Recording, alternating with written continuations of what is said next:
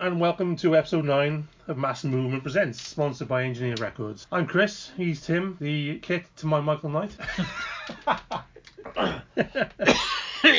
Calm down. How offensive.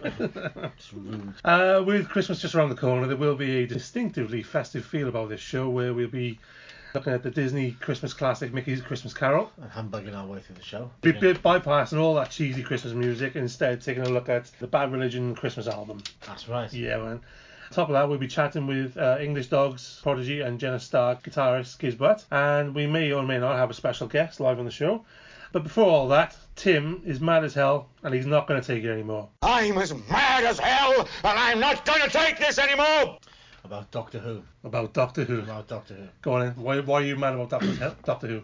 Because I can't stand the fact that fandom's got its panties in a bunch about the fact that the Doctor's now a woman. Yeah. And I think it's one of the most ridiculous, just ridiculous ideas the fandom has ever clung to as a whole. It, it's sci fi, isn't it? It's. Well, alright, so you've got an alien who constantly regenerates and take, assumes a whole new persona. Why can't that persona be female? Yeah, agreed. and it's actually in canon and it, it's, it's in the canon of the story that time lords can switch sexes when they regenerate it Yeah. started with big finish's gallifrey series Hmm. and big finish's doctor who line is officially canon according to the bbc so that makes the fact that time lords can switch sexes can switch sex, uh, uh, can switch sex when they regenerate absolutely canon and they find them well the doctor's a woman i'm not going to watch anymore well don't turn the Yeah, television exactly, off. yeah. You know, go back to your little Brexit pamphlet and go back to looking at pictures of Nigel Farage. I don't care. Yeah. I, I'd, say, I'd say they're probably the same people. They are exactly. yeah. you know, just I, I don't get it. I don't understand the whole. We've got our panties in a bunch because the doctor's not a woman. Do you think she's won over any. Uh, I would hope so. Because you think, I- when it came out, I mean, Jodie Whittaker, I think, was brilliant. I think she was Yeah. awesome. She is. Um, but um, you know, there was still the naysayers then, even after a few episodes. And uh, yeah, but I think they were clinging to the idea that Capaldi was fantastic when in actual fact Capaldi was dreadful. do you think so? I don't think it was dreadful. Oh, dreadful. really? Yeah. Not a There's- fan, no. No, not at all. Because when you've got an old man and you strap a guitar on him and try to make out that he's cool, That was yeah, that, was that is cringy. forced and it just makes you go, oh my goodness. Didn't like the glasses either. No, No, that that, that didn't sit well with me. Uh, no, it just it just felt out completely out of step with the way yeah, Doctor Who has been since its sort of regeneration and re, well, its own regeneration yeah, in- with Chris Eccleston, and it just felt it, Capaldi's casting felt completely out of step with the rest of the series, whereas Jodie Whittaker's feels completely in step. yeah, yeah, You know, the, the, the beat they missed was putting Capaldi in there, then and not bringing Jodie Whittaker in straight after Matt Smith. That's the beat they missed. Okay, That's the way I was Yeah. doing it. so you were like a Doctor Who fan from the beginning, weren't you? I'm all, Ish. that's, yeah. Well, right. So yeah. So- So, so my first Doctor Who memory is the Deadly Assassin. Okay, Um, that's a Tom Baker. Tom series, Baker, yeah, yeah, Seventy-eight. yeah, And I remember the cliffhanger when he's got his foot trapped in the railway lines. yeah, yeah. and the, the points are about to change. And the master's got a train running towards him. I remember that vividly and that terrifying the life out of me. Okay, Um, that's my first proper Doctor Who memory. I remember '80s Doctor Who. That was my intro, and uh, to be You know, honest, I Peter wasn't Da- a big you know, fan. Peter Davis. Peter Davison, yeah, yeah. So that was my intro. I, I wasn't, I couldn't grasp it. But this is why um, I brought in, we brought in my son today, Elliot, aka Elliot Rocks on YouTube. Rocks. Um, Doctor Who superfan. yeah, Doctor Who superfan. I mean, no, it's just interesting to get another perspective because he's uh, got, I mean, you were only born 2007, but si- I'd say since about 2011, 12, you've been a fan ever since, haven't you? Yeah. So what's your take on, first of all, what's your take on Jodie Whittaker? Um, I think she's a pretty good female doctor. Yeah. I think the producers have made a pretty bad series for her because they haven't gave her a chance really because the storyline's been pretty poor. But I'm hopeful that the series after Christmas will improve as the trailer looks really good. Yeah, so it- it's the writers that's the issue for you rather than the doctor. I completely agree. Yeah, Hmm. so the doctor I- herself, yeah, happy with. Yeah. Okay, so who's your favourite doctor? Uh, the tenth Doctor, David Tennant. Yeah. Yeah, next, after that, then Matt Smith. then Matt Smith, yeah? Yeah. Okay. Good, so we got a good Matt Smith story. I, I, I dragged him out of school to go and meet. Matt Smith. Yeah, we found where Matt Smith was. Uh, Was he cool with you? he was very cool, wasn't he? Yeah. From the school. Um, yeah, I forgot Elliot had a dentist appointment this afternoon. I need to pick him up. Met him outside. Elliot, there's no dentist. We're going to see the doctor. Well, but you, you didn't really lie, did you? Because No. Elliot was going to see the doctor. Yeah, he was just the doctor. Yeah, I I just, not I, just really lie. It's sort of a I meant doctor, but I said dentist. It was it's like, sort of uh, twisting the truth a little. yeah, yeah. Because the truth, the truth's malleable anyway. yeah, at the exactly. best of Yeah. yeah. times. So for you, you're a fan of uh, Whittaker, and you're looking forward to the new series. Yeah, definitely. Yeah. hmm What do you think it's going? Is it going old school? Because it looks like there's Cybermen in there. Yeah, I think it's going old, old school because in the trailer there was like a new so new type of um Cyberman. It looked like the next generation sort of Cybermen. Yeah. Didn't it? Have you seen the trailer? Yeah. If I see the doctor in the trailer, though. so with Doctor Who, did you um did you think with, with the Jodie Whittaker uh, series, did you think it was because they purposely s- strayed away from classic bad guys, didn't they? Yeah, it felt like they were trying to reboot the whole thing Yeah, yeah. when they shouldn't have done that at all. Okay. And again, that's the writer's fault. That's not Jodie Whittaker's fault. That's not none of the companions' fault. That's a pure. That's a Chibnall going. Oh no! What am I going to do this? What am I going to do this? How am I going to do this? I've got this great big responsibility. Let's try something completely new. You shouldn't have done it. You should have just slotted Jodie Whittaker into the Doctor's chronology. You should have just been like, bang, you're in. That's it. So you would have had Capaldi out and Whittaker in. at Oh that- yeah, at yeah. I that would, point. I would never have ca- ca- cast Capaldi. Not in a million years. Were you happy when when he was cast when he No. was announced? No, No, no. you just thought then it's going to be Um, I didn't. It's odd because I was talking about this. I watched the first couple of episodes of the Capaldi thing, and I just went, "That's the only time I've never been excited about a new series. The only time ever." So who's your Doctor Who then? John Pertwee, Oh really? yeah, third Doctor. Oh, see, I had it down to Tom Baker. I like Tom Baker. Tom Yeah. Baker's great, but if I'm going to put Doctors in order, I go three, two, four, eleven, ten, Okay. and then five. Elliot, if there was no Matt Smith and David Tennant, who's your favourite Doctor? That's- Oh, oh, you've never asked this It's a one. tough one. Eccleston, Yeah, yeah, yeah, probably. you're a reboot guy, aren't you? Yeah. You like this since like the, Thing the is, I- reboot. It's really instinctive, and the, the Doctor you grew up with becomes one of your favourites. Yeah, yeah. That's your Doctor. And David Tennant is very much Elliot's, isn't it? Yeah. It's very much mine to be honest. I love David Tennant. I think he's I But- think he's brilliant. In the role. Funny enough, on audio, the sixth Doctor, Colin Baker, who was didn't really get a good run on TV, he's the best audio Doctor I've ever heard. His adventures are fantastic. He, get, he adds an extra depth and sort of rounded. I don't know. You, you've come back there rounded recently. Did narcissism audio. and sort of nihilism mixed with joviality in Okay. the character. Yeah, um, yeah. On, on audio, and the seventh Doctor stuff is really, really dark on audio. Hmm. It's- uh, and it- at times it's really Lovecraftian with about, all about cosmic horror. So six and seven are definitely the best Doctors on audio. by What, far. what did you think about the movie in the nineties? So that was at the At the time, yeah I kind of liked it. yeah Oh yeah, but only because I'd been, you know, we'd been by that time. So this is what 1996. yeah something like that, yeah. So we'd been about Doctor Who for seven, eight You've been years. starved. And he was like, oh, oh, I, I'll, I'll, I'll put up with anything. I'll put up with anything. Even, even, even, you know, Eric Roberts as the master. I'll put up with that. Oh God, Um, yeah. You know, Paul McGann wasn't a bad doctor. I don't. I think if he'd been given great stories and a chance to shine like he is on audio, because again on audio he's fantastic. Um, he would have been brilliant, absolutely brilliant. Uh, he just wasn't given the depth or the time to actually make the character his own, and that was a massive problem with me. Okay. But yeah, so I'm mad. Oh, So- as, I'm mad as hell about the fact that Jodie people are Whittaker. whining about the fact that the doctor. The doctor Yeah, Who, it's- just get over yourself. I know, get Go. over it. Eh? I Yeah. mean, so that's what makes Tim. I'm mad as hell. I can't take it anymore. Excellent. Thank you, Elliot. Check out Elliot's YouTube channel, Elliot Rocks. Cheers, mate. High fives.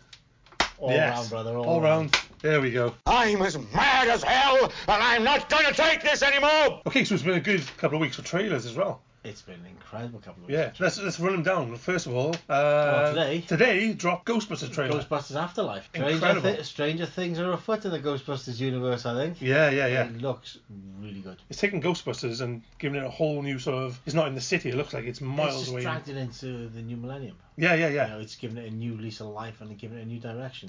Um, there's plenty of little Nods. teasers and reveals and- Yeah. and, nods to the old old couple of films. Yeah. Um, but I mean, I'm one of those rare sort of beasts who actually liked the Ghostbusters reboot. No, I The like that. all-female Ghostbusters. I think Yeah, it's yeah. fantastic. It was a really good film. It's funny, and it was in keeping with This- the spirit of the original films. This and- goes with what we were just saying about uh, Yeah, it's just just get over yourselves Yeah. and just enjoy the films for what they are. Exactly, yeah. No, I enjoyed the, the reboot. I thought it was excellent. Yeah, but th- this, I mean, you know, This we is- all love the original. Yeah. Who doesn't love the original? And was that Bill Murray's voiceover? It was Bill Murray, wasn't it?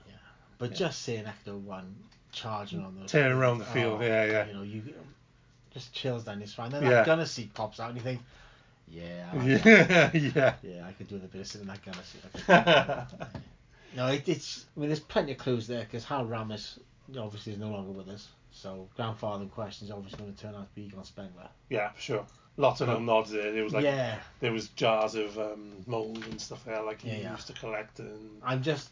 I just wonder how they're going to bring crazy Dan Aykroyd into it. crazy Dan Aykroyd in Oh, his tin Dan hat. Aykroyd's brilliantly crazy. He makes me smile every time I think about it. um, we've had Bond. New Oh, No, Bond time, trailer. no time to die. Yeah, Oh, it's, oh, you're making those noises again. oh, mate, I know I'm making dirty noises. I know. um, the thing is, I've not missed a Bond film like I said, in the cinema since Spy Love Me. Okay, that's Um, pretty impressive. Yeah, it's, it's So what was that, it's 84, 83? 79. Spy Love Me, is that? 78, 79, yeah, yeah. That's the first Bond film I saw in the cinema. That's, yeah, Wow. because it went Star Wars, and then Battlestar Galactica, Superman, and then The Spy Who Loved Me, for me, and then Okay. uh, Moonraker, obviously, and then it went like uh, Your Eyes Only, and then Octopussy, or the other way around, and then Future Kill. Yeah. Then you went into the Dalton Bonds, then you went into Pierce Brosnan, and now you've come we've come full circle on with Daniel Craig, and da- Daniel Craig is just phenomenal. Yeah, he That's is. He, he got that hard edge, but it's still that cool exterior, Bond. Yeah. which I think a good Bond needs. Yeah. Um, he's uh. So who's your favorite Bond? My Yeah. favourite Bond Yeah. is Roger Moore, mate. Yeah, I mean Roger Moore. Yeah. Do you think that again? That, that, Because that's, that's, yeah, the 'cause that's Doctor. the Bond you, well, yeah, it's, it's, it's, like it's, doctor, the it's the Doctor, Bond yeah. you grew up with. Is, Yeah. is your favourite Bond. I mean, I know the, the Moore films are ridiculous. I, I absolutely know that, you know, you go, Yeah. oh, come on, give me a break. but at the same time, there's something charming about them. Yeah, I yeah. guess, and it's, it's uh, you know a cold. I know they are terribly sexist. They are terribly Oh, good God, yeah. of their time, and they're terribly outdated. And Roger Moore's eyebrow thing, we, we, that's acting he can really do. yeah. And you know he's he's a charger. I mean, he was like 45 when he made um, Yeah. Live and Let Die. Yeah, he was. So you know, he, arguably your aches and pains are catching up with you then, right? So Yeah. you you you're you've got an older commander Bond in the field doing this, so he gets by on charm rather than pure physicality, which is what something that Sean Connery accentuated in his part of the role. Like when Yeah. George Lazenby took it, it was more it was a more physical entity than Roger Moore ever was. Hmm. Yeah. Um, but I, I kind of like that. I kind of like the fact that you know you saw Roger Moore get a duffing and a kick in, and he was Yeah. just- he wasn't favorite Roger Moore? favorite film. Yeah. Roger Moore film. Uh, Live and Let well, Die. it's favorite. tough. It's Live and Let Die, Man with the Golden Gun, or strangely enough, Your Eyes Only. That's I the Oh, really- Paris one, isn't it? That's the one in No, Paris. that's Corfu. What's the one in Paris? Well, in Paris. Oh, that's View to Moon- Kill. Uh, yeah, View to Kill. yeah, yeah. Moonraker's in Venice. Yeah, yeah, of course. Yeah. Um, no, I mean, I, I don't. To me, there isn't a bad Roger Moore film. Yeah. I mean, they are. I, I have a favorite and I have a least favorite, yeah. but I don't grade them as in you know. Oh, the, the, this is a terrible film. Well, that's a terrible film. They just, It's just various degrees of yeah, good. Yeah, yeah, yeah, yeah. Absolutely. so, um, was it No Time to Die? no time to die. It looks excellent. It looks. I uh, will be at the midnight premiere for that. Yeah. Oh yeah, It's it's got everything from one one from uh, a. because you come Bond out, you, movie. you come out of the film, you know, you know you're a dude pushing fifty, but you just gonna have your James, little James Bond fantasy come out of the cinema. You, you're five minutes alone, just think. I He's, see- he's gone rogue I now, though, think- isn't he? You know, he's gone rogue, hasn't he? He's not an official 00 agent anymore, is he? I think he's get- he's getting brought back in the field this one. They'll bring Is him he? back. Yeah, bring him back into the fold. Then they're going to replace Daniel Craig. I don't know who they're going to replace him with. Okay. Um, Idris Elba. Idris in in the dream world it would be Idris Elba. Yeah. Idris Elba would be in every role in, in my. dream world. Yeah. Who's going to play this one? Idris Elba. Thank you very much. the only thing about Idris Elba, yeah, because he, he's my dream casting for every role. Yeah, yeah, yeah. We've also had um, Black Widow's drop this week. That looks awesome. You're making those noises again. Well, yeah, because you Tim, know stop with the noises. I can't help it because it's just it's pure Marvel joy. yeah, it is. Yeah. Abso- from beginning to end, there's not a foot put wrong in that trailer. And David Harbour, Red Guardian. Yeah. the, the Soviet super soldier, and just that one line, "You got fed." you got you fed. got fed. it's just brilliant. The Soviet Empire collapses, and Red Guardian's left his own devices. He stood there in the mirror posing and giving it the flex. and flex. and you got fed, yes. I think this could be one of those sleeper ones. Do you know, there's not been much hype about the Black Widow standalone movie. I think Thing is, Endgame sort of like people are like, oh, you know, Avengers is, is done now, sort of thing, and now they're putting this out. Well, I think this is going to be about Budapest. and You and I remember Budapest very yes. differently. Yeah, yeah, yeah. This, that's what this is going to gravitate towards, and it, I think it's going to tie in as well to all the sort of Disney Plus Marvel series when they start kicking off. 'Cause Yeah. it's what's the first first one is Falcon Winter Soldier. Falcon and Winter Soldier, I think. So yeah, So that's going to be about the battle for the shield and who gets to keep it yeah. in you know the, in modern America. Hmm. I would imagine. And what else? There's WandaVision and there's Hawkeye. So it might tie Yeah. into the Hawkeye series. Yeah, yeah, I can see that. Yeah, yeah, because he was in the trailer, wasn't he, as well? Yeah. Looked like, yeah. Well, because that's what I said. Yeah. Yeah. Budapest. Ah. Yeah. So hopefully it'll have something to do with that, but we'll just have to wait and see. But it looks fantastic. Yeah. Just everything you ever wanted in Scarlett Johansson in a tight jumpsuit. So you know, Always a winner. something to wake you up in the morning. I imagine Wonder Woman does the same for you then. Well, Wonder Woman 84 trailer dropped. it, it- it's just a Wonder Woman film. It's set in the 80s. Can Wonder Woman beat me up? Of course, I can. Yes. End of story. Absolutely. Again, it looks fantastic. Well, I wasn't big on Wonder Woman. Then, then back then I wasn't. Uh, w- Uh-huh. Is the that because movie. you don't like because you, 'cause you thought it was a girly comic? uh, do you know what? Then probably yes. Yeah, I would say so. Probably then. Uh, as you grow up, you sort of go, okay, yeah, you know, I can see it now. It's, Right. you know, it's an awesome uh, comic, awesome TV show. But back then, I wasn't a fan. And uh, the movie came out. I saw the trailer. I was like, oh, it looks like. But it's been my favorite DC movie of the, la- Really? of the last few years. See, I would. It's in my top three DC movies. Okay. It's not my favorite. What's your favorite? Shazam. Oh god, dang! I forgot about Shazam. Shazam. Shazam Yeah. by far. 'cause Shazam is. Shazam so was funny. awesome, Shazam's yeah. brilliant.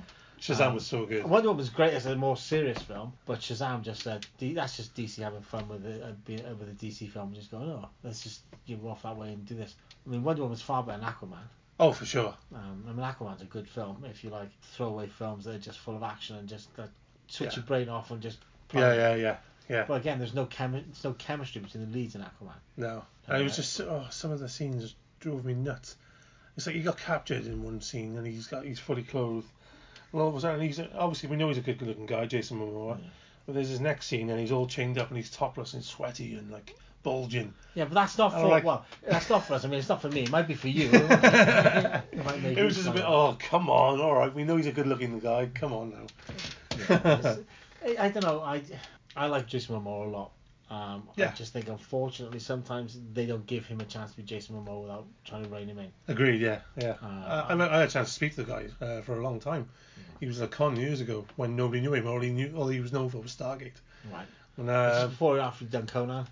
uh, before Okay. This was going back about 10 years ago. Yeah, there was nobody at his table, so we went over, well, I may as well go and have a, walk- have a- have a chat to him. Um, we were there for about 10 minutes talking to him, just about various stuff. Super nice guy, super relaxed, chilled out dude, like. I told you this about Gavin and Conan, haven't I? No. No, okay. I haven't- right, so I'm a massive Conan fan, I'm a massive Robert E. Howard fan. The only there's two people I know Yeah. who come close to rivaling me in that sort of stake. That's one's Nate from Kanan. Ca- Canaan, Yeah. and the other's Gavin. He'll always be Nick Haley, doesn't matter He's how always many, been like Canaan. Nate, Nate, doesn't matter how many Nathan bands he got. Bean- Nathan Bean, he's dude's a legend. Yeah, yeah. it's funny. Shout out to Nate. Yeah, so I always shout out to Nate. um, and Gavin. oh, Gab loves Okay, his name. Right, but we, so we got tickets for the Shout out first, to Gates as well. Oh, big shout out to Gav. so we got tickets for this one of the first shows of Conan, and we went into it. And as we walk in the cinema, Gav stands up right in the, in the cinema. He just goes at the top of his voice in this big, broad Geordie accent. If any of you effers make a noise, I'll kill every single one of you. And so a couple of these like Sam Royders look around thinking, oh, and there's this big gap toothed Geordie cage fighting thing, tattooed from head to foot, staring back down at him. Nobody said a word. I've never been in a cinema that quiet. That's fantastic. And that is that was our I never knew that. Yeah, yeah, yeah, yeah, yeah, yeah, yeah. yeah. That is brilliant. But he did it he just he did it in all seriousness. He just literally stood up, said it to the whole cinema and then sat back down. My God. Well I thought I couldn't love him anymore. I know. it's just one of those moments when you go, Yeah, Yeah. you know, I'm with him. ab- absolutely. What he said, That's my mate. yeah, what he said. So just you know, put your popcorn away. Throw it away. There was nothing. There was no noise, no rustling, no popcorn, nothing. Everybody was just quiet. You could hear a pin drop in the cinema. That's fantastic. That was so funny. Wow. So yeah, it's gonna be a good year next year for uh, movies. Going by the trailers we've had, Yes, indeed. Ghostbusters, Bond, Black Widow, Wonder Woman '84. It's gonna be a good year. Do you have a track? I think it's time for a track. I think it's tra- uh, time for a track. Hi there, this is H from Acid Rain, and you are listening to the Mass Movement Podcast because You're a sensible, clever, smart individual.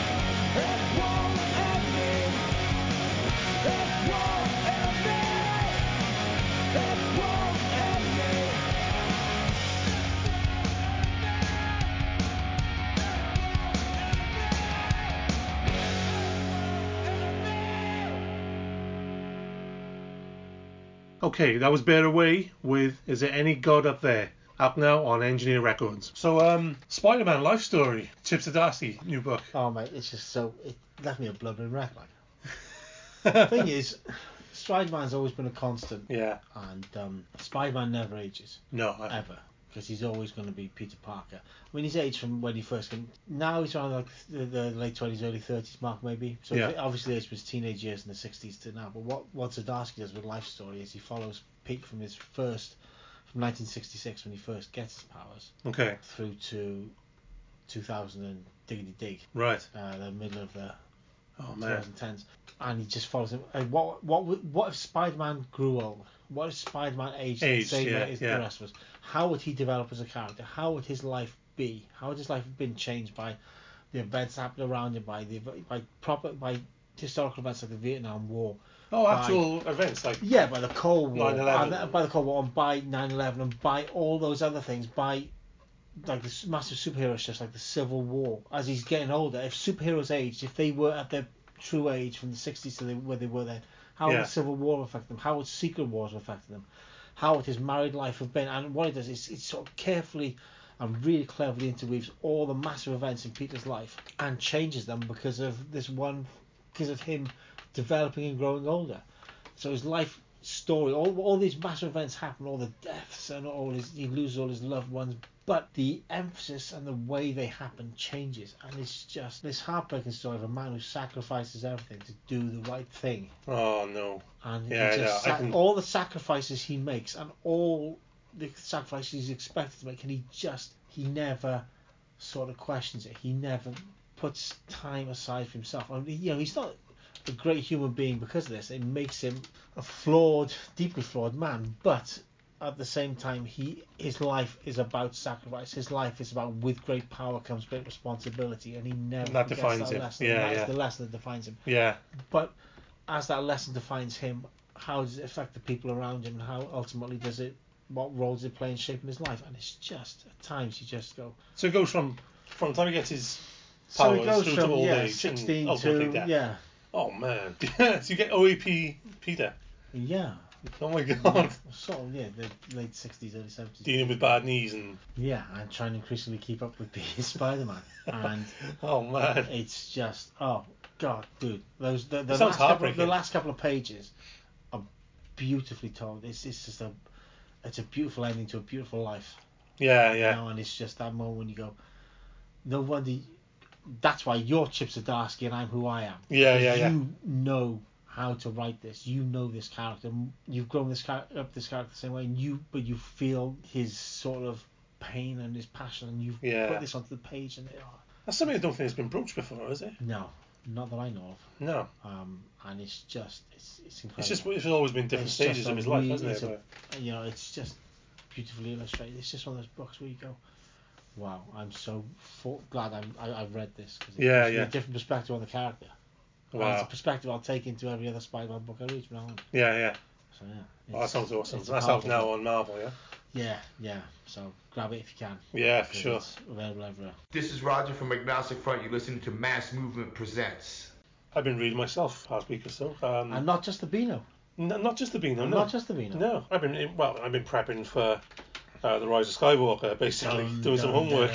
dun. yeah, I, I read uh, Star Wars: Resistance Reborn by Yeah. Rebecca Rowan. It was Absolutely awesome book. It starts off we're at the the events of Last Jedi, the Last Jedi. Right. Um, you know, finds the Resistance in a mess. Well, the rebellion's col- completely collapsed. The rebellion's collapsed. There's only a few, you know, left. Few stragglers left.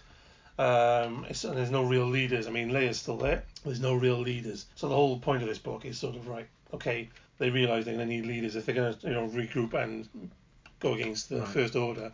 They're going to need leaders. So they start reaching out across the galaxy. Uh, Poe Dameron goes goes off. Chewie goes off. Uh, all trying to sort of reconnect with old allies to see if they can um, you know re-establish the resistance. What I like about it, and I said this in my review on Mass Movement, I said it's it's instantly familiar as Star Wars. Right. Some books are a bit clunky with Star Wars, I think. Some o- over the years. Right, but You it takes, can't- so they, they try to build and extrapolate on mythology too much. So yeah, yeah. But this So- just goes, you know, familiar characters. So Rebecca Romanos just drops you straight into the mythology. Totally, It yeah, doesn't yeah. even think about you. I love this franchise. I'm writing this book. You got to love this as much as I. I know Yeah, you yeah. love this as much as I do. Let's just have fun together. Yeah, yeah. She Yeah. has spent time with Star Wars. You can tell that. If you dig a bit deeper, you will see uh, somewhere in her biography she um, credits her love for Star Wars Yeah. to her brother lending her a, a Boba Fett figure when he was a kid. Right. And her love of Star Wars has grown from there, and sort of that comes across in the book. It's a prop book for fans, written by a fan. Right. I think I said something like in the review, it's like a, a old familiar warm blanket, that Yeah. feeling. That's it. You get that from the first chapter. You, there's old characters revisited, ones you haven't heard of since the original trilogy. There's some new sort of like, oh, that's a cool connection. Right. Yeah, so it's like it's it's almost like a it's relating this new trilogy to the old, whilst also so, so, so it's bringing both trilogies together. yeah yeah, whilst Fi- also finding advancing the common ground. story. Okay. Yeah, Find common ground between the two so you can push the story forward. totally. Yeah, yeah. Whilst whilst also advancing it to where we're going to find ourselves in Rise of Skywalker in a few few weeks time. Not a few weeks time. Next week. Oh my god, it's next week, isn't it? It's next week. Wow. Next week. It's getting it's getting exciting. It really is getting exciting now. I'm trying not to think about it because if I think about it too much, it keeps you awake at night.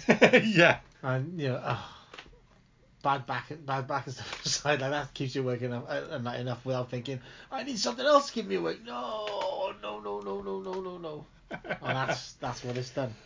Well, I dare say, I mean, we'll be wrapping this up for Christmas now, I would have thought, and I dare say, Well, our thank- next episode, we would have seen it. Yeah, yeah. What's changed in our next episode? We'll have a new government. We'll know what the last of the Star Wars. I couldn't give a shit about the new government if I'm honest. Like I don't. Well, I, I, Yeah, I mean, I care if it's gonna be like, like Nazi Boris doing his Nazi stuff, and I hope it's not. Yeah.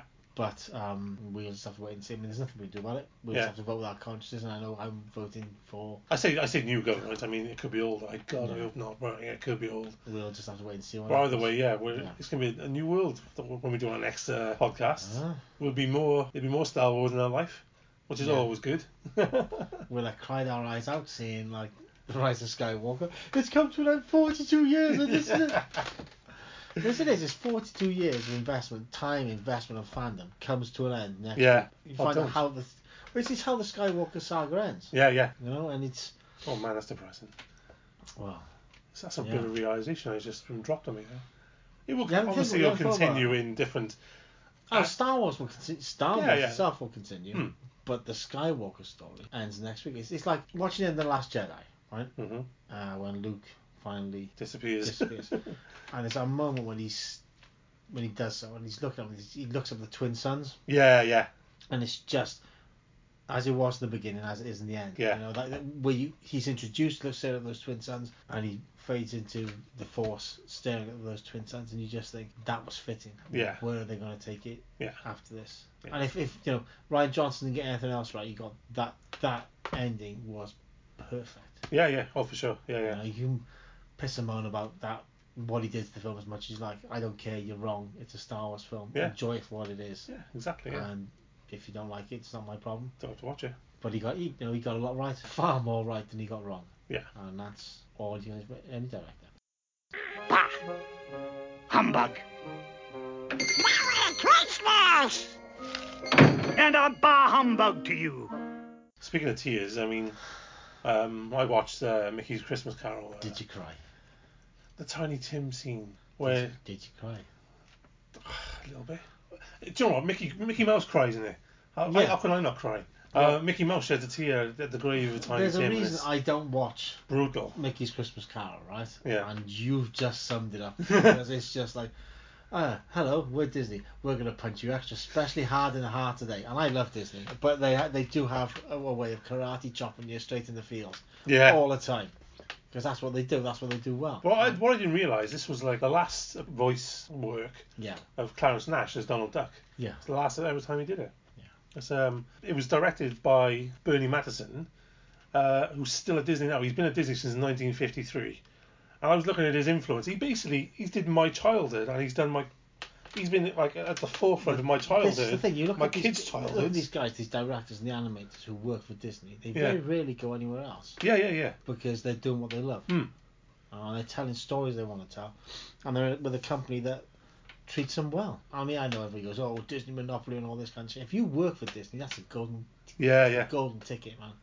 But I mean, That's uh, the dream gig. Mattenson's been there. I mean, you look, you look at his uh, the movies he's worked with. He's worked as sort of, I think, started with like Robin Hood and stuff like that, and sort of. And it's, yeah, He's been there since 1953, but his work started really with Robin Hood, Fox and the Hounds. so he's, Mickey's so Christmas he starts Carol. in the seventies and as- as yeah, an but he animator. but he's worked right up Yeah. to sort of Big Hero Six. He's done Aladdin and all that, all the 90s, Yeah. uh, The Hunchback of Notre Dame. I mean, he's been there for everything.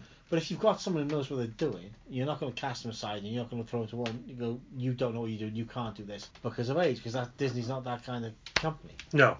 You know, they're not. Oh well, you're you're over the hill. You're, if you do something well, it Yeah. doesn't matter how old you are, and that's one of the things that Disney's got over tons of other companies because you know, they, uh, they they don't give a shit how old Yeah. you are.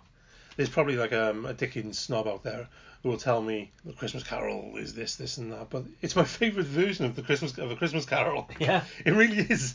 I mean, it's just perfect. It's uh, it's Mine like, stars Bill Murray, so you know it's, it's oh it's- yeah, it's- Scrooge. yeah, so, Yeah. You know, as long as you take away the message, I think the the Dickens was the overall message that Dickens was trying to convey. I don't see you know.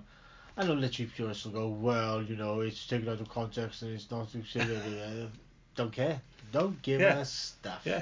Couldn't give us I'd rather my, my first. I'd rather the Ghost of Christmas uh, Past be Jiminy Cricket.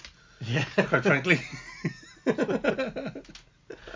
Well, it's, you know, I, I, I'd rather, you know, Johansson from the New York Dolls popping up in, in my version. Like, and that, yes. So, yeah. Damn, I forgot he's here. He's in Scrooge. yeah, yeah, isn't yeah, he? yeah, God. It's cab, cab driver. Yeah, yeah, of course, yeah, yeah. And Carol Kane kicking the crap out of Bill Murray. And I'm, I'm thinking, you know what? Okay. I'd quite like to be Bill Murray at this point in this scene. 'Cause We have I'm- a Bill Murray thing going on through today's episode. Yeah, well, well We can't avoid the guy. The guy's a legend. I mean, this Bill Murray. Bill Murray. again, another of these actors who sort of shapes your childhood because you got like Stripes and Ghostbusters Yeah. and, and Scrooge and Mm. um, Caddyshack, Groundhog Day. Groundhog Day. See, Groundhog Goes Day on, is huh? still one of the funniest films ever. Oh, for sure, yeah. Yeah. He makes Watch it, out, it's a doozy. he must be a nightmare though. Do you know if you're like you're, you're an actor and you're like, oh my god, I'm against Bill Murray, or you know, Bill Well, Murray. There's that famous story about when he has got an agent, and if you want Mm. to cast him in something, he's just got an answering machine, yeah, and so you phone him up and you get this answering machine. You leave your you leave your pitch there, and if he likes it, he'll get back to you. He doesn't have an agent, he just goes, uh, nah. and he just chooses what he wants to do. he's a bit of a maverick in, in terms of in Holly in Hollywood yeah, it's supposed terms. to be a bit of a horror bag too. Oh, yeah, At yeah, the moment, yeah, you know, yeah. He's just like you know completely uncooperative. Again, that's crazy. Dan Aykroyd's got a few stories about him, but they've all made up. They've all it's all water under the bridge now, so that's kind of nice. In, in, you know, Yeah, in Crazy Dan's life when he gets aboard his flying saucers and talks to the ghosts. And stuff. But he you know, he's funny to listen to, and in fact he believes in all that kind of stuff. More power to him. for sure. If you're looking for the best new bands punk and hardcore have to offer, look no further than Engineer Records, sponsors of Mass Movement Presents. You've been um, checking out uh, Watchmen, the series. Have now. you not watched it yet, I'm, I'm collecting them. So we've recorded Oh, dude? whatever we're on. What is it? Will we five, ep- five Seven. episodes deep? So it's Seven seven deep, eight is it? tonight. Okay. Um, We're collecting them to watch it uh, and, and sort of binge watch it. oh my goodness. So the movie was good. The movie was awesome. Yeah. The, the comic was badass. The Well, the- movie the- was good. The film was just a, a- a shot for shot retelling of the grappling novel. It's like a, Yeah. it's like a love letter to Alan Moore that Alan Moore does not acknowledge. You know? Yeah, yeah, yeah. It's like, you know, you're, you're the you're the fat kid who eats paste and likes lollipops right into the pretty girl in the class. You know, and you, you write. It's- Well, you, but you write this, Yeah. you know, heartfelt, wonderful letter, and she just goes, meh, and throws it to one side. Yeah, yeah. And that's what Watchmen was like to Alan, Alan Moore. Moore, yeah. Um, it's a great, great film, but the series just it picks up like 30 years after the fact, so it picks up in 2019, and it's more a riff on sort of the rise of white power nationalists and racism in America, and pushes how Oh, okay. America, this alternate America, pushes back against that and subdues it, and the repercussions that has, and it's just you know what if the white man feels like he becomes the underdog, you know, priv- white Yeah, yeah. privileged male feels like. I've had all my privilege stripped from me. What? How does he react in that situation? Oh, okay. And it's an interesting story because it shows the barbarism and the totality and idiocy of that kind of philosophy. So does it Of go away of from the source privilege, material, or is it? Oh, deviates completely from the source material. When we, the moment we reach a really crucial stage where the latest episode is going to be incredible Okay. because they hit you with a real with a cliffhanger last week. that Just goes, hey, this this coming? Did you go? No, I did not. I did not see that coming a million miles away. And anybody who tells you that they did, I am full of full of doo doo. Yeah, fibbers. Fibbers. Porky Pie Merchants. but you won't see it coming. Okay. But it's a really good series, and uh, it's Damon Lindelof from Lost, isn't it? Who's done it? Um, yeah, yeah, yeah. That again, that's um. I, I, mean, you could your be, where, favourites, yeah, wherever you put Damon uh, Lindelof to his name Yeah. to, I'm gonna watch it. But so. he's done a remarkable job with this. It's Excellent. easily won the series of the year. yeah, Oh God, yeah, absolutely. it's been a good year for TV as well. Yeah. So that's, But uh, this is this is this top is of the list. punching way above its weight. It's, you know, it's it's like knocking out all contenders. Uh, come on, have a go. Boom, knock you down. Boom, take you down. Boom, take you down. All the way along. Does BBC's His Dark Materials make that list? Of the best series? Yeah. Uh, no. No. But it's no, good. it's good. yeah. It's, It's good, but it's not one of the best. series. not a top top No. drawer. No. Best thing about it, Yeah. Lin Manuel Miranda as, as Lee Crosby. Okay. Uh, but then, like, you know, I'm a massive Lin Manuel Pullman. Miranda fan. Oh, sorry, anyway, yeah. so. well, I love the Pullman box, but Yeah, yeah, yeah. I'm a massive Lin fan because of Hamilton anyway. So So again, does this go from does this deviate much from the? Uh, Yeah, because kind of. Alright, so this first part's supposed to be about one character where they bring it, trying to bring another character into it who shouldn't really be in there until the subtle knife, which is the second part. yeah, yeah. Um, so it's kind of. Oh, really? Why are you doing that? It feels a bit forced. Okay. Um, the girl playing Lyra is fantastic. I don't see how ultimately, if if it goes the course, if it goes the distance, Hmm. how they're going to put Philip Pullman's ultimate screw you moment to organized religion in there. Because Yeah. that's basically what it is. So Yeah, it's a yeah, yeah. Screw you to organized religion. the whole Can you see the thing. bees So doing that? I hope they do. Yeah, yeah. Um, can I see them doing it? No. But it is just like, ah, God, eh? I'll show you. yeah, yeah, yeah. And that's what the whole thing's about. It's about um, the way religion tries to religion tries to control the population and bring it into its own narrow-minded ideology without, ex- without exploring other ideas and without thinking about how science or anything else affects Okay. the world. You know, it's, it's a very polarized view that everybody should conform to, Okay. like totalitarianism, really. And Part of it was um, filmed in Wales, wasn't it? In Pontyclean. all of it's filmed in Wales. All of it's filmed in Wales. eh? Mostly, yeah. Because Okay. um, it was one of the studios here, and they've, they've used Stormy Down, they've used other quarries, lo- like Oh, Welsh okay. quarries and stuff to film. Yeah, it's it's mostly filmed in Wales. In Wales, you what? Yeah. We like that, smashing. see? Oh, we does like. We does. Oh. We likes a bit of film in We the do. valleys. We do. I, I loved him in Doctor Who was around Cardiff all the time. I, I bet you did. Like. I, I- I got a mate, see, right? Called Nathan. Now Nathan's the biggest Doctor Who fan you'll ever meet in your life, right? And Doctor Who was. Fi- I'm not. I can't do that accent. Continue. Doc- Doctor Who was filming in Porthcawl. okay. The rest. And Nathan used to work there. And um, so Nath spent eight hours waiting for Capaldi. And then he gets him and he's in this photograph of him. And there's Nathan grinning his face off like. Yeah. There's Capaldi left him looking terrified. He's like, what? And what have I let myself in for with this with fandom? And Nathan is literally the biggest Doctor Who fan I've met in my life. I'd be terrified if somebody waited eight hours for me as well.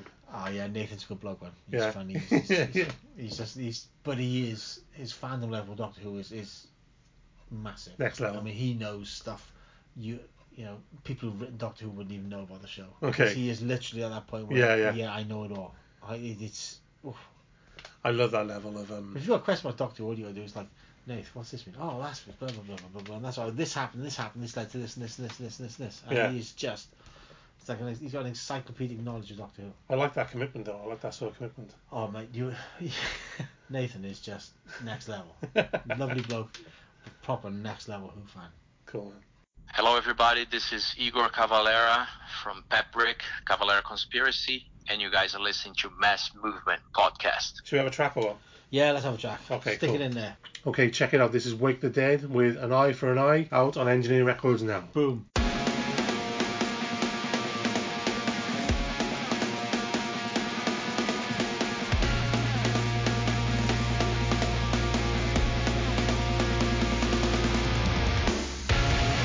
Sometimes we have no choice. Shooting us with for more. Sometimes we have to fight and break out this time. What faces my own strongholds? Don't close your eyes. That's how we do it. No way. We're gonna blow your mind and everything you represent. Raise your hand. There is something we can summon. This is called the freedom. A poor concept you never change, and even if you can hold on, you never take it forward. Am I yours? Am I blind? It is the reason for. Are you down and are you fall? And is this just a sign? Which represent Which of us nothing So know what this means This fucking future is in your hand Never let them control it An eye for an eye This is your time to change it All the blessings of your life Always go take one and life Believe in yourself What true love always wins Am I yours? Am I blind? It is the reason for. Are you down and are you fall in this vision to stand? We have to change before it's too late. Or this fate will never end. Okay, cool. Let's keep it with music then. Let's keep it festive. Yeah. We're not gonna we're gonna bypass all that cheesy uh, crap, and we're gonna look at the Bad Religion Christmas album. Because it's one of the greatest records ever recorded. And do you know what? I'm, I hadn't listened to it in a while, and I I had it on today, and I can I concur. It really is. It's it's the best Christmas album ever, and that's not just 'cause it's bad religion. Yeah. Well, it is, but it and but it's also because it's it's a it's a, it's a weird dichotomy. A band you'd never expect to re- release a Christmas album is Bad Religion. Yeah.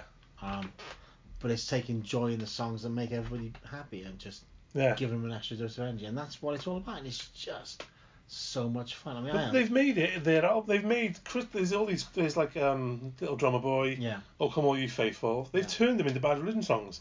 It's Half not- the hell do Yeah, you yeah. think? It's it's it's bad religion style. It's not like. Uh, you know, it's not like they start in like you know singing in um, operatic or anything like that. yeah, Um, there's no strings involved. It's just like No. oh, let's just bang them out, yeah. and that's what they did. It's a bad religion album. But it's, it's one of those things that just came out of the blue because I didn't, I don't think anybody knew it was going to be released. Ah, there you go, there it is. We've- It's appeared. And like a lot of the proceeds were going to that um, charity that gave money to the victims of pedophile priests. oh really? Yeah, yeah. So Oh, a- okay. a, a, a Bonus. percentage of the profits, like it's, it's, it's a really high percentage of profits, goes to that charity. So it's just like saying, ah, church, did them- Yeah. We'll take the things you could out of the music and we'll make it really good Yeah. but we're going to use that to put money towards the things that you to, to combat the evil you've put into the world. It's a couple of years out, uh, old now as well, isn't it? Six, Yeah. six, I want to say, six years old. So I'm Yeah. I'm uh, I sort of discovered this a couple of years ago. So when it first came out, was it like uh, was it the punk purists? What, what was their reaction to it? Not as outraged as you'd expect. Was that Yeah. because the money was going to a good cause or? Yeah, and it's not just that. It's you know because even punks enjoy Christmas. Did they really? Some of them do. I think Bad Religion have got to that sort of echelon as well, where they can do no wrong as well. Yeah, well, in my eyes, they, never, they haven't been able to do any wrong since 1986. Yeah, so it's, it's it's like you know, apart from No Substance, which is you know the most aptly named album of all time. Um, they are. They have become like like, like lost in front of the Godfathers of hardcore bad religion and become the Godfathers of punk rock. okay. I think because they they've found their niche, they found their sound, and they just do what they do and they do it really well. Yeah. Yeah. It's like um, Logan says, you know, I'm the best at what I do. yeah. But it's Um, it's a it's a great album. If you want something a bit different, sort of uh, th- you know, all the usual Christmas pap. Better- it's better than Rob Halford's Christmas album. I'm better than Twisted Sister's Christmas album. Metal. Uh, I know. I, I think Mike Davis might uh, might disagree with that. well, you can disagree as much as he likes. He's wrong. Shout out to Mike. Shout out to Mike always. He'd be listening. nice game of Ball Conkers, Michael. Nice game of Conkers. I know he listens to this, so he'd be listening to this in, in his Yeah. car. But he's got that's gonna make him happy now. Yeah. He'll pull over and play with himself. I bet you.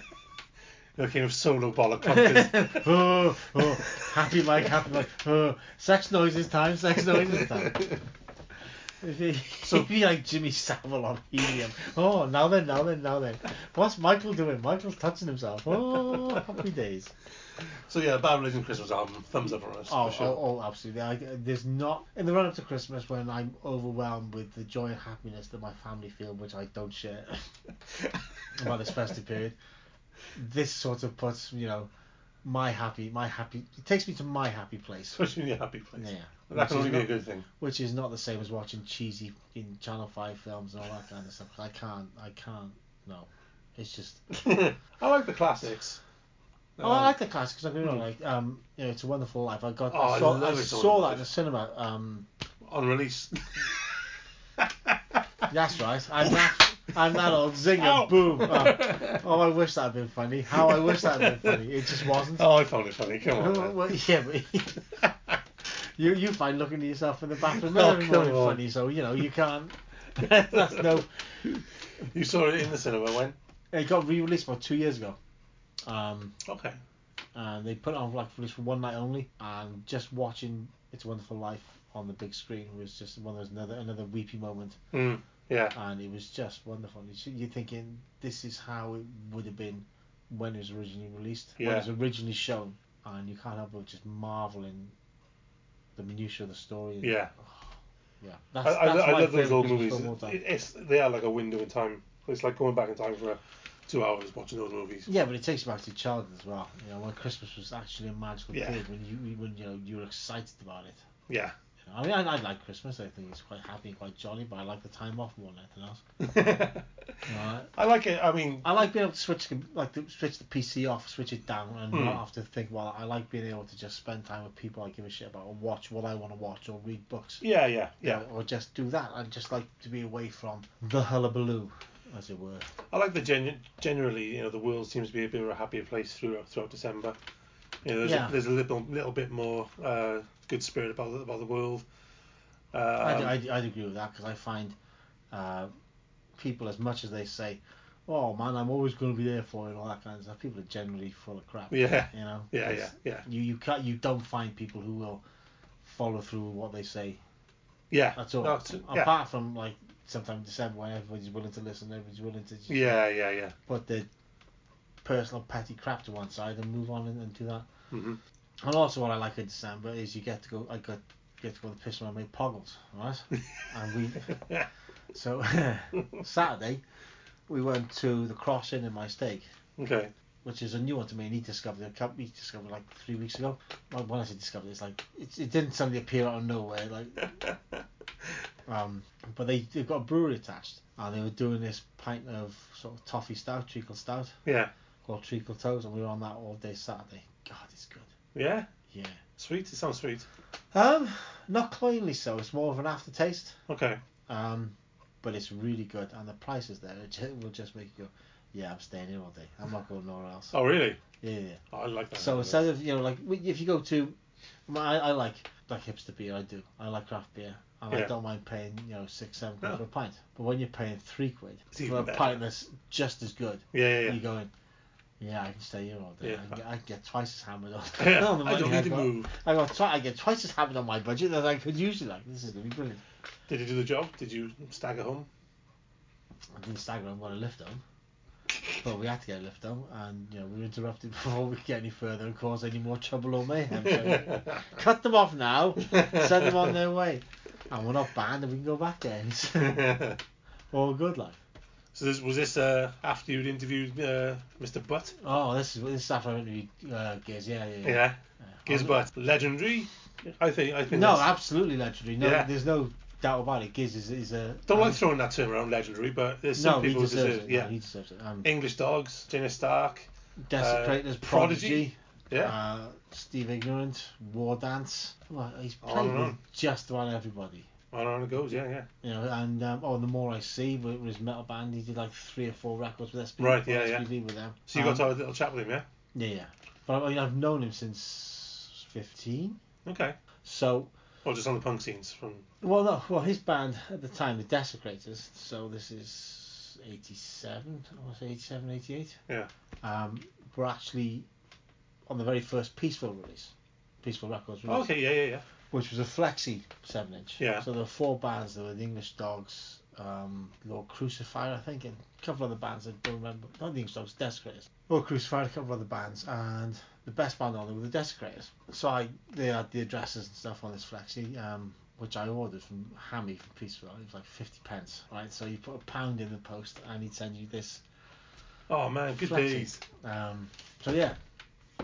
So I wrote to, wrote a letter to Giz to try and get the the Desecrators demo tape, and he sent me the Desecrators demo with a live set uh, they recorded in Peterborough Nice. on the other side, and we sort of been lo- we were writing back for a while, and we've sort of been loosely in touch ever since then. And Yeah. So yeah, so I've known Giz since I was yeah. 15, 32 years, Cool. and he's, he's yeah, he is a legend. Let's have a listen then, shall we? Yeah. Okay, cool. This is Giz Butt. So I'm assuming that most folks have an inkling about who you are, but for those who don't, would you like to tell the world a little bit about yourself? okay, I'm Gizbert, and I'm probably mostly known for playing with the Prodigy during the years of uh, 1996 and 2000. Right. But prior to that, I was guitarist of the Destructors, and uh, in '84, I joined the English Dogs. Always had a reputation for punk and heavy metal ideas. I'm a guitarist, you know, and uh, been playing since I was 11 years old. Right. And um, yeah, I kind of like got the inspiration from my brother, my elder brother. He was a guitar as well, and uh, so I used to kind of pick up his guitar and just have a go. Right. And, and then one one day, I just tried to beat out a tune. I remember like uh, I picked up his acoustic. There was always a guitar lying around the house. Right. And I remember just like picking this guitar up one day and just kind of like just just trying to find the notes. Like that. uh, Which is, you know, the Beatles, She Loves You. Is it? Um, yeah, She Loves You, yeah, yeah, yeah. Oh, okay. yeah, yeah, yeah. And uh, I was just taking the notes out of my head and putting them on the guitar, and, and you know, I kind of like just kept going. And then I'd, uh, oh God, well, you know, I was just like a, at that point, I was a 10 year old kid, Right. and um, listening. Yeah, I'd always been listening to Beatles. Uh, sorry, to music. I mean, we had a musical family, and so music was always playing. My brother was really into Hendrix and Pink Floyd and that kind of thing, Right. uh, which I, you know I liked it as well. And, um, With this new Janis Stark record, Giz, right? yeah, What? Why did it take you two decades to put the band back together? why did it take two decades to just want to do it again? You know what? Yeah. One of the reasons. One of the reasons is that you know when you kind of go off track, or I think the whole Prodigy thing sent me off track. Right. It made me feel like I was constantly coming down. Oh, okay. Um, y- you know, I, I did get a lot of anxiety from that. I just kind of like felt I'd been in, the, I'd seen this other world, and I wasn't going to see it anymore. And you know, I was kind of not really knowing what to do and where to go. Okay. So, and I was writing songs, and they were a bit, uh, they, they were lackluster. Uh, the, the first Jane the Stark album, I was very happy with that, and I was proud of it. Right. Um, but the songs I was writing after that, uh, you know, like trying to write a second album, Okay. quite a lot of them, quite a lot of them were, they were lacking.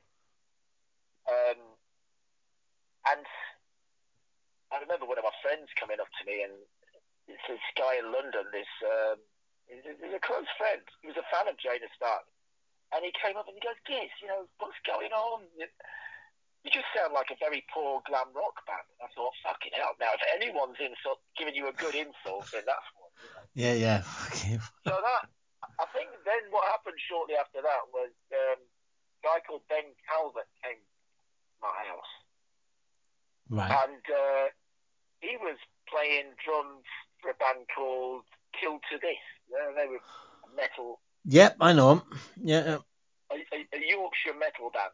Yeah. So he came round and we started jamming, and then the next thing, you know, I was coming up with some kind of uh, some, some kind of um, uh, like I think I came up with some riff. So I started writing again in a more kind of metally vein. Uh, So that's where the more I see came in, was it? That's when the more IT started coming in. Right. And then at the same time, I had a guy from the States called Spenny, Spenny Bullen. And Right. he, he dropped me an email and he said, um, Is there any chance of bringing the English dogs over and doing some of that to the ends of the earth stuff? And I said, Well, no, not really, because we've all fallen out. Right. And, and, and I says, but look, I could bring the band over and we'll play the stuff, but we can't be called the English Dogs. And uh, so we named the band At War, Was which that? was kind of Did an you get- abbreviation of Didn't you do do a record with Malt Soda? As out war. that's it, Yeah. that's it. Yeah. Yeah. And but it was um, it was like you know the English Dogs album, All the World's Are Eight, At War. Right. So, and if you, I mean that album that we did, All the World's a Rage, was the precursor to the Jane of Stark first album. So yeah, so what if you bring everything around? I've spent a long time going off the path and playing around with with some metally stuff, uh, and then I got the phone call from Steve Ignorant saying, "I want to do this one final crass world tour." Right. and, uh, and I, you know I was blown away because I was a massive fan of Crash. So I said, yeah, I, I'd love to do that because I know all your songs. Not only that, but I know how to play them, and, and in fact, I can play both guitar parts on one guitar. You know, Right. Right. so that was great. Uh, that that really helped me to just kind of get get myself back.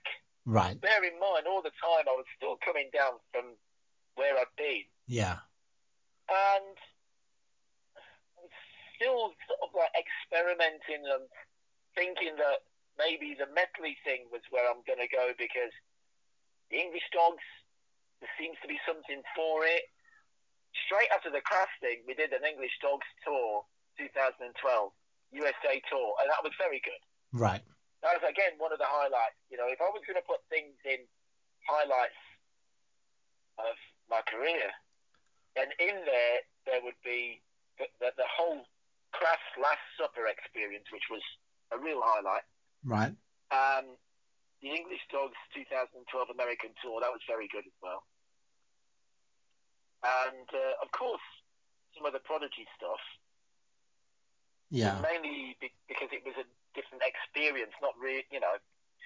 But the Jane Stark album was the album that I, I that I just reached this point in where I had to question what I was doing, and I had to say, what kind of legacy do I want to leave behind? Right. So I got you. Yeah.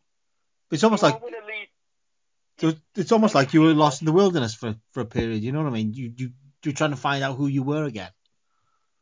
Yeah, well, definitely. I mean, being asked to join the Prodigy was a big deal, and I, I said yes because I wanted to, you know, see this, you know, just try this thing, you know, just Yeah. give it a go. Let, let's see. It's gonna obviously it's gonna be exciting. You know, I've done many years of trying to make things work with the English dogs. Felt I was bashing my head against the big wall and not being accepted, you know, because everyone wanted to see Wakey.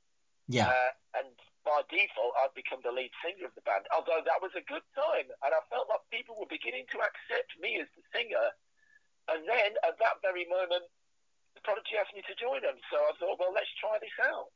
And it was three majorly big years, and then all those other things that happened in between. And then, you know, like Grass and that English Dogs tour. And then I just reached this pivotal point. Well, my wife actually said to me, she said, you know, the English Dogs album, is, uh, the Jane Stark album, sorry, Yeah. Great Adventure Cigar, that is what's given you the most happiness. And I started writing again. It was when David Bowie died, I actually started writing again. Right. Okay. Yeah. Um, I kind of felt a bit bereaved when he died. What? Um, It- I, I've met him, Yeah. spent a bit of time with him, and he'd even kind of watched me playing with the Prodigy f- from the side of the stage. And you know, when I come off, he's like, "That's fucking great. I really like your style." And you know, being told that kind of thing by David Bowie, wow. I remember doing a festival. David Bowie this comes and makes a beeline for me, and he says, "Come and come backstage. I want you to see what Reeves is doing." You know, because Reeves was the guitarist at the time Right. Right. and, and Reeves was kind of using various grades of emery cloth to sand down his plectrums. And David David Bowie just said, "Look at this! Look, look you know, he needs to." He needs to get some advice from a guitarist like you about how to really do it. And I just, I felt embarrassed, you know. Yeah. Yeah. But it's very sweet. It's a, you know, it's a sweet memory to have. But you, So you, when he died, you know, he had that kind of impact on everyone who met him though, because I remember like hearing Henry Rollins talk about him and, and other people who've met him, and he said he, yeah, they all said he made you feel like you were the most special person in the world at that time. he You know? was very good at that. Yeah. He did. Okay, so did the name of the band come from the comic book character? I've always Of wa- course, so of course. so how does it I've relate actually to got- everything? So so how does it relate to everything? Because he's an escapologist, wasn't he? A, a sort of escapologist and a, and a writer of wrongs. In, in, Vic- uh, was it Victorian England? Yeah, that's right. Well, is it Victorian England? Because I think um, I think the artist is French, Right. so so it could be Paris. But you know, the comic was Valiant, and uh, I've got a bunch of annuals. But really, Tim, it was literally just a case of collecting ideas for names. Right. You know, I was thinking the real name of the band should be Amos Star.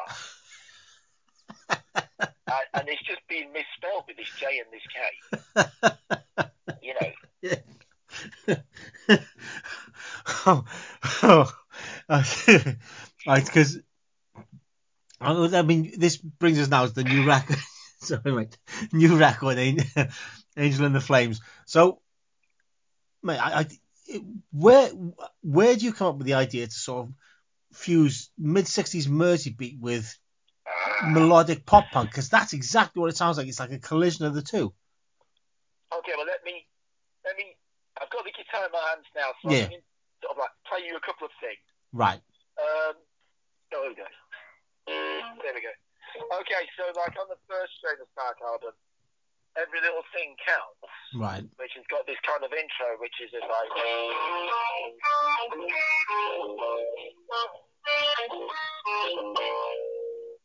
Which is a nice summery sounding kind of chordy riff, Right. which i- i- isn't a million miles away from.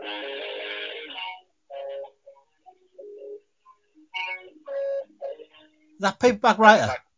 Yeah, but it's. I mean, I wasn't copying the riff. It's, it's just. It's got similarities, but one of the reasons why is she- because it sounds summery. Right. That's the reason why.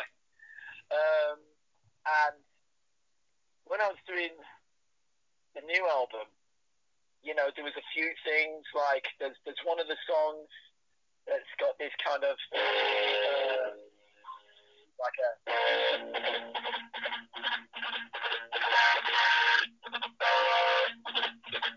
Right.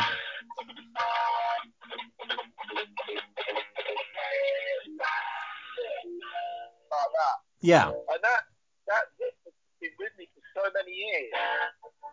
And I guess it is, you know, it's, it's just one of those riffs that it's those nice chords that pick up the ear, but you know, those kind of chords they they used to be used quite a lot by, you know, of 60s bands, you know, particularly the Beatles, you know, they they used to use that sound.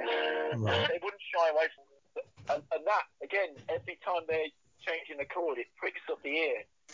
And that's what I was really into trying to achieve, and, and we was doing it throughout the album. And No, you, you, you that's it because it goes where you don't expect it to go. The weird thing about the record is it's, it's got that really bright sort of, as you said, summery sound, which almost seems to be uh, as a beautiful dichotomy to the lyrical themes and subjects that you are utilizing on the record. well, it, you know, it's, basically, I've been collecting musical ideas because, you know, I'm new, doing these things helps me relax. Right. you know, and and that's that's that's good because that means I'm if if I'm gonna be able to relax with with this, you know, then it stops me from getting depressed and just thinking in a just thinking inside myself in this very kind of like circular inward way, just getting negative and getting wrapped up in it, you know. Right. I can u- I can use that issue, which I guess is like OCD, but you know, a kind of like circular thinking. I can use that with when I'm sort of getting into a musical idea, and quite often, like when I go on holiday, for instance, so if I go to if I go to somewhere like France or if I go to Spain, I'll always tune in to the local radio stations Right. and I'll just listen for hours to local music. And when I say local music, I mean, you know, I mean the folk kind of, you know, like the very, very local stuff. Yeah. Uh, like in Spain, if you tune into the local radio, you'll get a lot of flamenco and a lot of flamenco influence, but you'll get some really unusual things. I remember hearing this, this tune on the radio in Spain, and it was just, you know,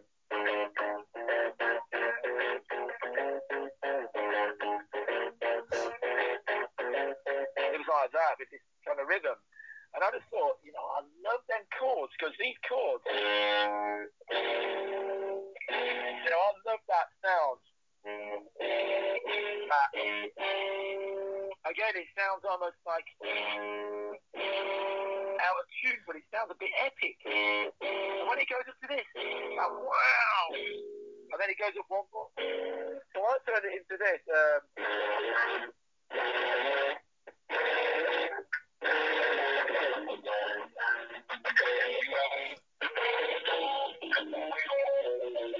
like that.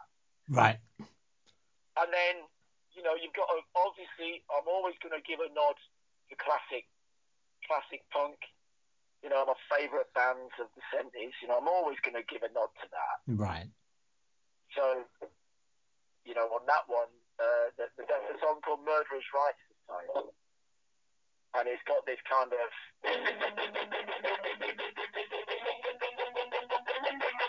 I mean, you can have a, you can have a guess who you think that sounds a little That bit like. that's going to be the Ruts, mate. Well, I never. Well, you got it. Yeah, of course. Yeah. yeah. I- I was kind of like fusing these ideas together, sort of being on the holiday and then giving it this kind of mysterious sort of, I guess, Spanish influence sound, Yeah, yeah. and then putting in there. And then the, oh, that kind of thing. But that, see, it's And those, then this those big, melodies, powerful chorus. those melodies then make you sort of put you at ease, and then the lyrics kick in, and then when you realise the su- what you're actually singing about, it's like, wow, and it just forms that sort of juxtaposition, Well, the, the, I, I do struggle with lyrics. right? And one of the reasons why is because it's like similar to music. I mean, a lot of people, you know, a lot of our punk friends, they, they might not resonate with the music as much as what they do the lyrics. And I always try and get into both Right. heavily, you know, and the lyrics, I believe, you know, if you're going to write a lyric and it, you know, and put it out into the public domain, it should be very true. It should be speaking like you are representing yourself and your world. Don't, I mean, you know, when you write a song, you could put temporary lyrics in just to get the thing going Yeah. you know, just to just to make a start. You know, basically just lyrics that are a bit bullshit, a little bit throwaway. You'd, Right. you'd hope to replace them at a later date, you know. But if you never do, then you've just got these crap lyrics, and I, I really couldn't handle that. I, I didn't want to have lyrics that were literally just all they were was vowel sounds. You know, that's it, just a nice sound. Which, Right. Of course, we know that that goes on a lot, don't we? You know, there's a lot of bands. Oh and yes. Their lyrics, the lyrics have got a nice sound, you know, because of their use of the vowels and so on. But when you actually listen to the lyrics and put the words in front of you, you think, oh mate, it's a bit embarrassing, isn't it? Yeah, you you, And you, yeah, kind, you kind of like do that teeth sucking thing because you go, no, you know, mm, you've got to you've got to sing that live. Nah, I don't think so, man. You know, what I mean? It's a shame. yeah, And of, of course, you you know, I felt a- again first Drainer's Dark album, it it worked, yeah, and uh, and then after that, I did a few things that were okay, yeah, but then there was a few things that I, you know, I can't really listen to them that. that- I mean, there was a few songs that the more I see did that. No, they were some of them were okay. Some of them could have been Jada Stark songs. In fact, they were written at the very last 2002, at the end of that period of Jada Stark. That last English Dogs album you did as well, the sort of Yeah. really crossover one. That's a good record. You know, you, it's Yeah. a really really good record. But it, again, that sounds more like it's from so like m- that late '80s crossover period. You know, like what the accused Yeah. would do with Martha's Maddest stories, that kind of thing. That's I think that's where that was at. I could see you go yeah, I mean, back towards more, more back towards punk rock with that record. I think it, it was a good record, but I just really badly needed to get back to Jada Stark, you know. Yeah, it wasn't where your heart was at at the time. No, it wasn't where my heart was. 'Cause I was I thinking, think uh, when we did the 2012 tour, that was really good. I was so glad that we did that yeah, because I, I think that had been bugging me for a long time.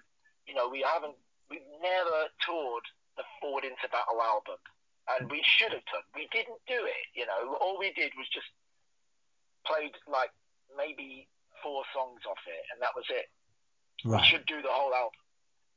And and we did, and I was so glad that we did that 'cause that's like an ambition fulfilled, and I, I think we did a fine job. And we went out with a great couple of other bands that you know the Casualties that were brilliant, you know, and it was it was a good time. Do you think that's laid the English Dogs Ghost to rest for you? Do you think you can finally say that's what it was and I can move on from that now, or do you think there's still life left in the English Dogs? No, I, I definitely what I'm doing now just feels ten times more genuine for me Right, lots of reasons.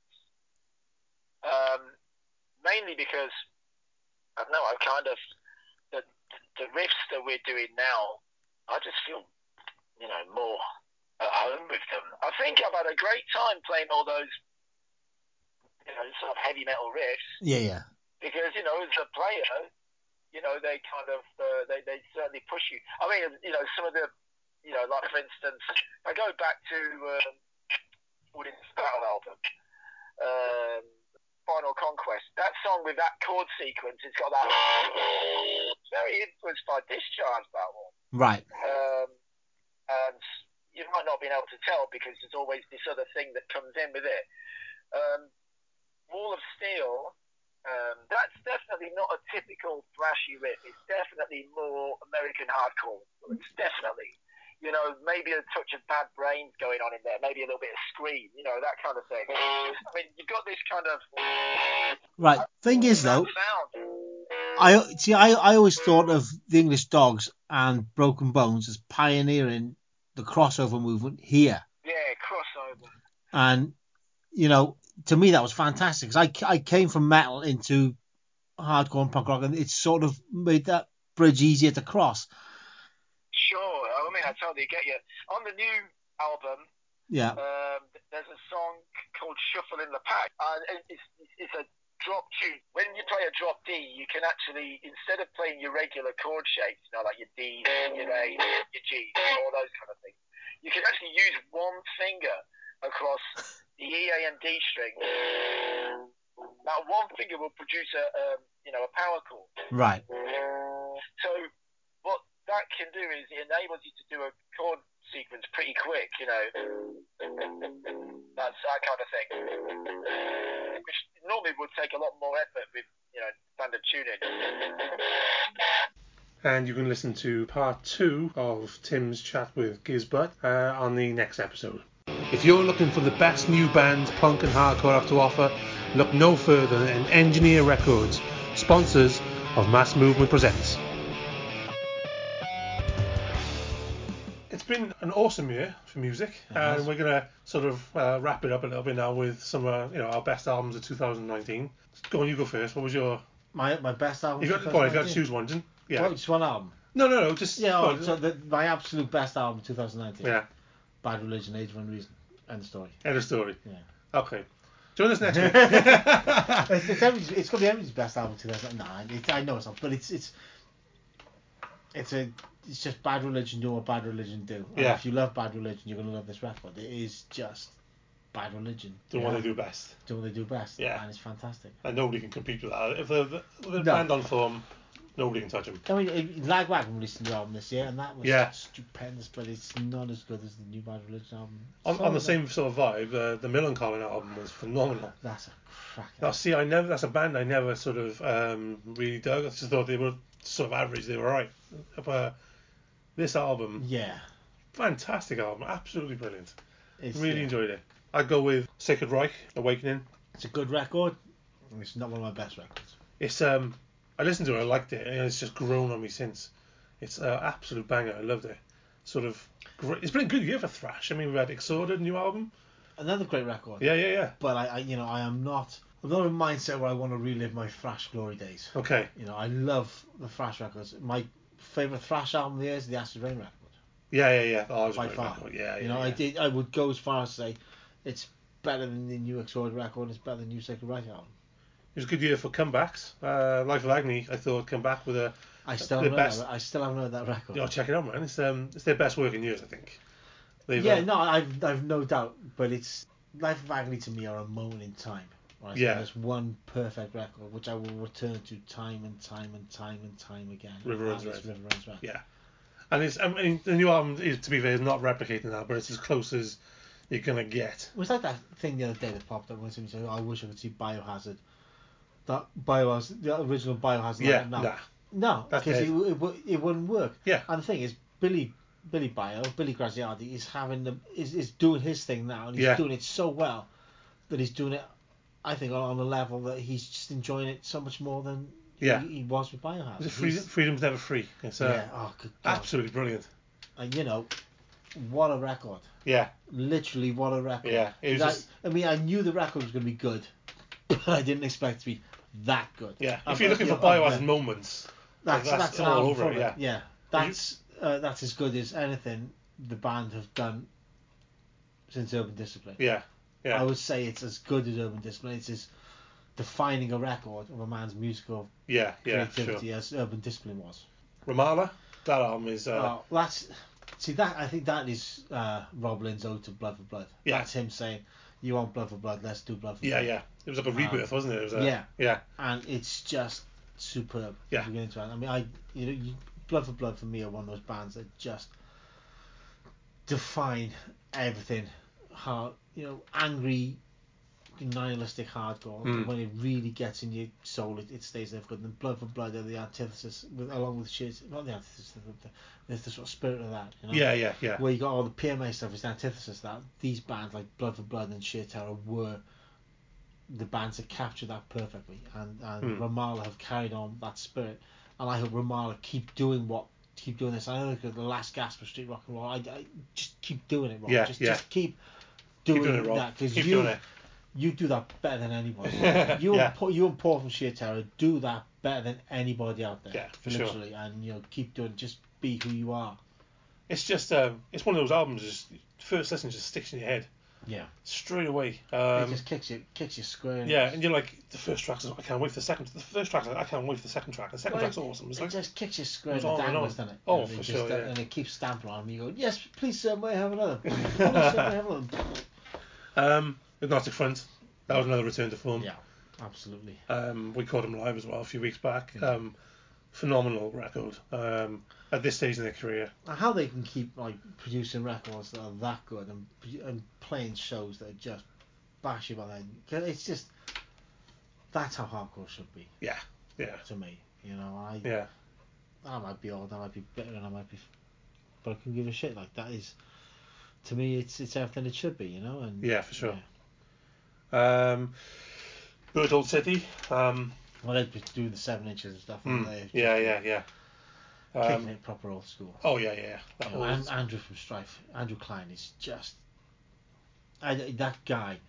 Has you if you cut him open, he what if you cut him? Does he not bleed hardcore? Yes, he Yeah, does. yeah. You know, he's got hardcore in his DNA. he just got riffs to spare, hasn't he? It's not even that he is just he feels it. I guess it's just Yeah. part and parcel of who he is. It's part of his DNA. You can't separate Andrew Klein from hardcore. Uh, and true it's- story. Yeah. True story. Down with the kids. eh? Ooh. Yeah. Shut up! That was my attempt at being cool, man.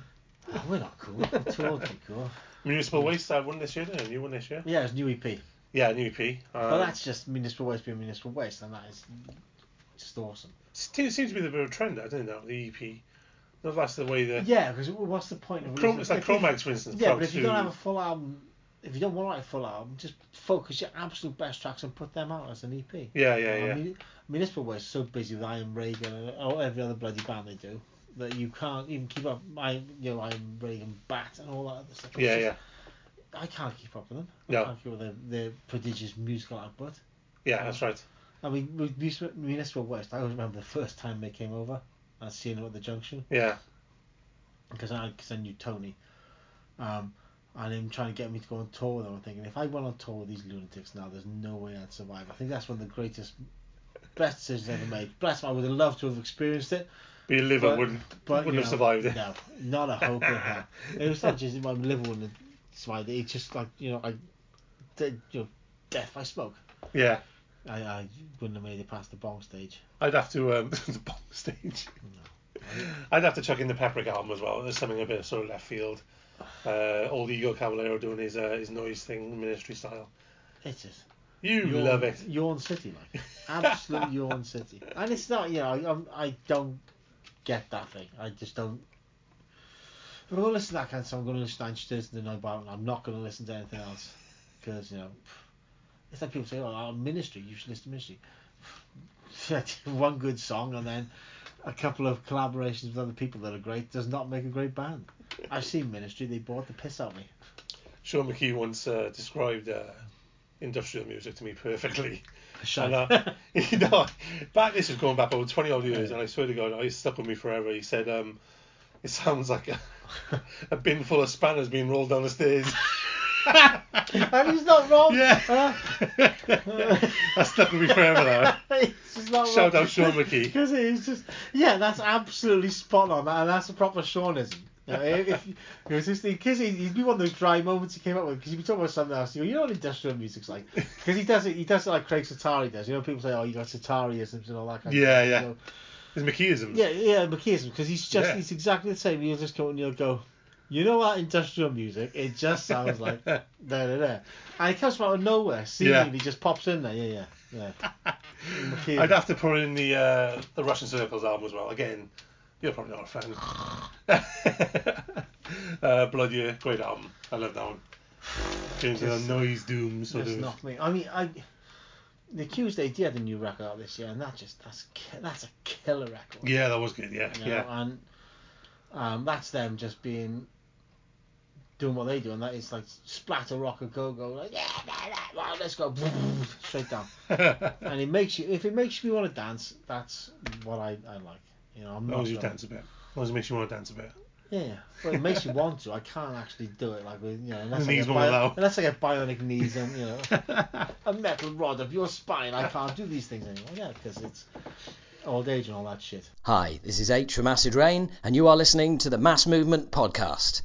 Good idea, that. I heartily endorse this podcast. Okay, cool. Should we get some shout outs? Yeah, yeah, yeah. Okay. Uh, as ever, uh, we have to thank our sponsors, Engineer Records. All right, nice one, chaps. Nice one. Nice one. All your punk and hardcore needs, go check them out, Mm. Engineer Records. Uh, ab- some absolutely storming bands on there. Shout out to Gizbat. Always, always. Because the dude's a star. Yeah. And my son Elliot for his first podcast appearance. Nice Boy one, buddy. did good, man. Boy did good. Boy did good. Yeah. Boy did good. So uh, I guess that's it now for uh, 2019 as far as Mass Movement Presents Yeah. uh, goes. So uh, have a great Christmas. Humbuggery Christmas. Bah, Hum- Oh, humbug. humbuggery Christmas and a, and a Uh, thoroughly unpleasant New Year. we'll see you. and we see you the other side. Bye bye.